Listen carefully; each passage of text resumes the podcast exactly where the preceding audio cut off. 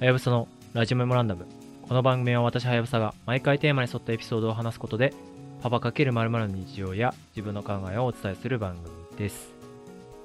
今回のテーマは、新しいオフィスチェアと私というテーマでお話ししようと思います。はい、ということでですね、11月、バタバタしていまして、なんだかんだでちょっと更新が滞ってしまっておりました。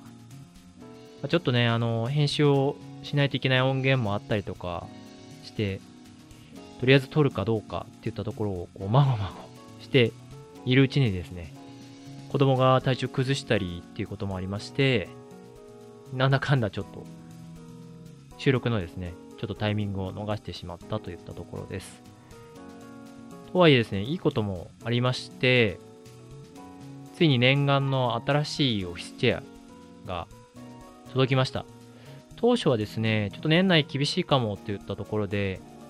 納期の関係でね、年明けになるかもっていうお話だったんですけども、思ったよりも早く届いたということで、早速ね、使い始めたっていうのが先週末かなです。で、まあシンプルにですね、めちゃくちゃいいですっていうのがまずファーストインプレッションとしてあります。で、買ったオフィスチェアなんですけれども、ティールケースっていうアメリカの家具メーカーかな？オフィス家具のメーカーのカーマンというオフィスチェアを買いました。で、以前ね、あのー、コヨさんからもご指摘いただいた通りに、ワーカホリックっていうオフィスチェア専門店でですね、チェアコンサルを受けたので、当初はですね、バロンチェアかな？コンテッサかな？バロンかコンテッサ、どっちかを買おうと思っていたんですけれども、まあなかなかいいお値段する。20万しないぐらいですかね。かつ、その円安って言ったところも含めてなのか、価格が年々上昇傾向にあるって言ったところで、さすがに結構いい値段するなって言ったところで、ちょっと二の足を踏んでたってところもあった矢先にですね、昔あの僕が勤めてた会社の同僚、もともとあの、オフィスのね、移転とか不動産系の仕事をする会社にいたといったところで、当時もオフィスの内装をやってたんですけども、その部署のね、マネージャーをやってた同僚に、ちょっと相談したところ、いや、ちょっと相談したというか、元同僚がですね、確かなんか、あの、新しいスチェアが発表されて、めちゃくちゃいいみたいなことをですね、発信していて、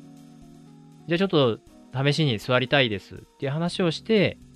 スティールケースのね、カーマンというオフィスチェアを、視座っていうんですかね、試しに座る機会をもらって、そういったきっかけでですね、最終的に購入を決めたっていったような感じです。で、まあ、先ほどね、あのー、ファーストインプレッションめちゃくちゃいいっていうお話をさせていただいたんですけれども、その理由をね、ちょっと説明しようかなと思っていて、まず理由1がですね、これまあ、当たり前っちゃ当たり前なんですけども、正しい姿勢がしっかりキープできるってことですね。で、前もですね、そこそこいいオフィスチェアを中古で買ってね、使っていたんですけれども、やっぱりこう、ちょっとね、その椅子との相性というか、ちょっとフィットしないなって言ったところがあって、ずっと座っていられずで、姿勢をこうちょいちょい変えていったっていうことがあったんですけども、それがもうほぼ完全になくなったっていうところがめちゃくちゃ大きいなと思っています。で、これはあの理由としてそのカーマンっていうオフィスチェアが、そのなんていうんですかね、体の動きにこうちょっとこうついてくるようなそういうこうフィット感のある仕組みになっているっていうところ、構造になっているっていうところも含めて、非常になんて言うんですかね、体にこう余計な力が、負担がかかりにくいような状態になっているので、座っててもあんまりこう、疲れないっていうのがめちゃくちゃ大きい理由かなと思います。で、もう一個は、これはもう非常にシンプルで、座面がメッシュなので蒸れないっていうことですね。以前のチェアはクッションだったので、やっぱりちょっとこう蒸れたりとかしたんですけども、そういうのがないので、ずっと座ってても、なんかこう、違和感を感じにくいというか、ちょっったところが大きいですね。特にあの、冬場は僕はパネルヒーターみたいなのを使って足元温めたりとかすると、どうしてもね、そのクッションだと座面の辺に熱がこもっちゃうこともあると思うんですけども、そういったことも今今はなくて、非常に快適に座りながら作業ができているなっていうふうに感じています。で、まあ、あとはね、あの、単純に新しいものを買ったということで、非常に気分も上がりましたし、えっと、このオフィスチェアもね、あの、なんていうのかな、デザインをアレンジできるんですよね。で、その座面のね、あの、メッシュの張り地をどんな色にするかとか、どういうタイプにするかみたいなところもそうですし、アームの色を選べたりとか、足の部分のね、あの色を選べたりとかっていうところで、そのデザインの組み合わせで、自分がこう、ちょっとこう、上がる配色にできたっていうのも、結構、自分としては良かったところですかね。ちなみにあの、僕の椅子はピーコックっていう、エメラルドグリーンっぽい色味の張り地に、